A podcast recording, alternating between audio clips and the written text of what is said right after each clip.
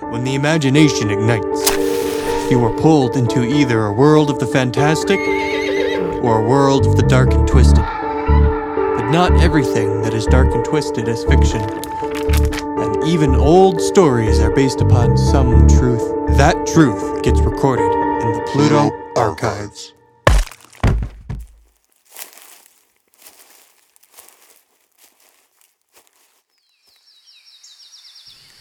I awoke confused, with the wind blowing my hair into my face. The overcast sky gave no impression of time. My clothes were damp from the dew that covered me. My guess was that I was laying on the forest floor, but I can't recall why. My body aches and hurts all over. My head especially throbs and feels like it's splitting. I bring my hand to the back of my head or the source of my discomfort, and I feel a large goose egg size welt there that is wet with oozing blood. What the hell? I slowly rise to my feet and brush off all the dirt and the forest debris from my clothes. As I gain my senses, I realize it must be early morning, and I head back in the direction of camp. I have been coming to Camp Kennebec since I was in the fourth grade, so this will be my fifth year. Sending me to camp had been a way for my parents to relinquish their parenting duties for the summer and not have to bother with me. I knew this the first time they sent me. I was afraid I would not know anyone and have a miserable summer, which I did. However, camp has been a blessing in disguise, as it taught me wilderness survival skills, skills that I'm sure are supporting me in my predicament right now. The walk back to the cabins was relatively short. As I approached the cabin I shared with five other girls, I began to notice that there was no noise, no sound of other campers, no sounds of birds or animals, nothing.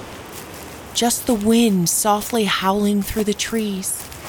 This lack of sound made the hair stand up on the back of my neck and arms. Where was everyone? I took each step up to my cabin, slowly trying to create as little sound as possible, which was futile, as the old wooden steps creaked with my weight with each stair. I slowly opened the screen door to the cabin, and the creak was deafening. Apparently, WD 40 was not something they used frequently here. As I pulled open the door, the smell from the cabin hit me, bombarding my senses preteen body odor, dust, and something else. Something I couldn't put my finger on. I slowly let the door hit my back as I moved deeper into the room and let it close silently. There, on the floor, were Cassie, Abby, Tammy, and Mia. It looked like someone had stabbed them repeatedly. Their clothes were saturated with blood, Abby had fingers missing, like someone had cut them off as a trophy. Their hair had been ripped out, like they were tortured before the final killing blow. That's what the smell was old flesh now in the process of decay and blood. Mia's eyes were still open in a horrified shock. To me, it seemed as if they had no idea it was coming. Cassie was propped up against the wall with her head hanging limp in front of her. I tried to pull her head back using her long hair as a handle, and it fell unnaturally to the side. Someone had tried to amputate her head in such a crude manner, but was unsuccessful. Her head was still attached to her body by a segment of flesh. The sight of the cabin was gruesome to say the least. I thought to myself, I wonder who's left. I left the cabin the same way I entered it, slowly with heightened senses as to minimize the noise. Four of my cabin mates were dead, and who knows about the rest of the camp? My goal was to find who was left alive, if anyone. Camp Kennebec was not huge, with only about 50 occupants in total that included the counselors, campers, and staff. Also, since this was the last week of the season, a lot of campers had already left to go home. I, of course, was one of the last to leave. My parents liked their summer freedom and would pick me up on the last day. At least they didn't forget to come and get me like some kids I'd seen. The counselors would drive them home as they closed up the camp. Because of the small occupancy, I started to check every cabin methodically. Maybe someone was alive and hiding. Hopefully, they would reveal themselves when they saw me. There were three sets of cabins three cabins for boys, three cabins for girls, and two cabins for counselors or staff. I made my way to the closest cabin and tried as silently as possible to climb the creaky stairs and entered it. The cabin, too, was filled with death, newly rotting flesh as rigor mortis set in, and the smell of blood. I quickly looked around and under the beds to ensure that it was empty as I moved to the other cabins. Every cabin I entered portrayed the same scene dead, tortured campers or counselors. It looked like a slaughterhouse. Some had missing appendages, some had pieces of their scalp missing, others had no hair as if they'd been sheared like sheep. It appeared that no one had put up a fight, that they had just let someone do this to them. Most died with a look of surprise, shock, or pain on their faces. Out of eight cabins, there was no one hiding. It appeared that everyone that had been sleeping had been murdered, campers and counselors alike. It was then I decided to check the mess hall. It was a large cabin where we ate, put on stupid plays, and did arts and crafts when the weather kept us in from outdoor activities. It was the multi purpose room of the camp. With four of my bunkmates dead, I realized that Jenny was missing. She must be alive and hiding, but I had already checked all the cabins. I crept up to the mess hall, trying to stay in the shadows. Thankfully, the sun was not blazing and that the overcast was keeping me somewhat sheltered and concealed. I subconsciously touched the back of my head and realized that the oozing had ceased. There are two entrances into the mess hall at each end. I entered the one closest to me. To my surprise, this door did not creak. The room seemed larger with no occupants. I glanced around, noting any places that would make good hiding spots. Fortunately, hiding was not prime real estate in this room, as it was a complete square with no alcoves. You could see under all the tables from every vantage point. However, attached to the room was a galley kitchen. This area could definitely provide more than one place for hiding. I crouched down and softly crept to the food service window opening and peeked up over the counter. Everything in my view was devoid of people. Next, I slipped through the swinging doors that allowed easy access to the kitchen while it offered some concealment and listened. I could not hear any breathing or movement.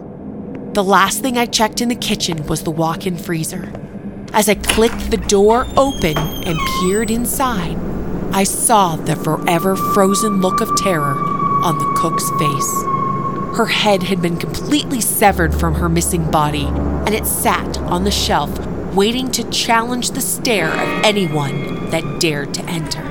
With the mess hall being thoroughly searched, there could only be one last place to find the missing person. Jenny must be in the boathouse. A little shack by the water that stored all the camp's water equipment. The camp actually didn't have a boat. Kayaks were the closest thing to watercraft the camp supplied. The boathouse looks deserted, but looks are deceiving. I tiptoed to the back of the structure, hunkered down as close to the ground as possible, and then raised myself up to peer inside the dusty, dirty window. There inside was Jenny. She was holding a wooden oar that the camp kept, even though we did not have a canoe.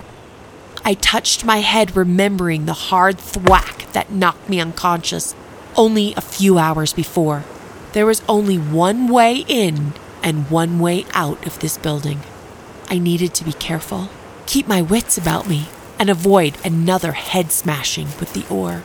As I opened the door, Jenny stood up. I thought you were dead. Next time, you need to try harder. The police are coming. I called them from the mess hall. Good. I can tell them what you have done.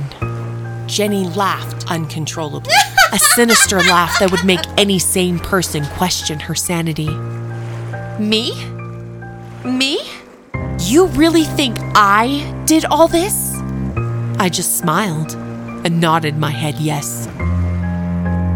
I watched you through the screen door as you stabbed Mia repeatedly while you cut off Abby's fingers and tried to saw through Cassie's head. Yes, that was a mistake. My knife was not long enough. Why?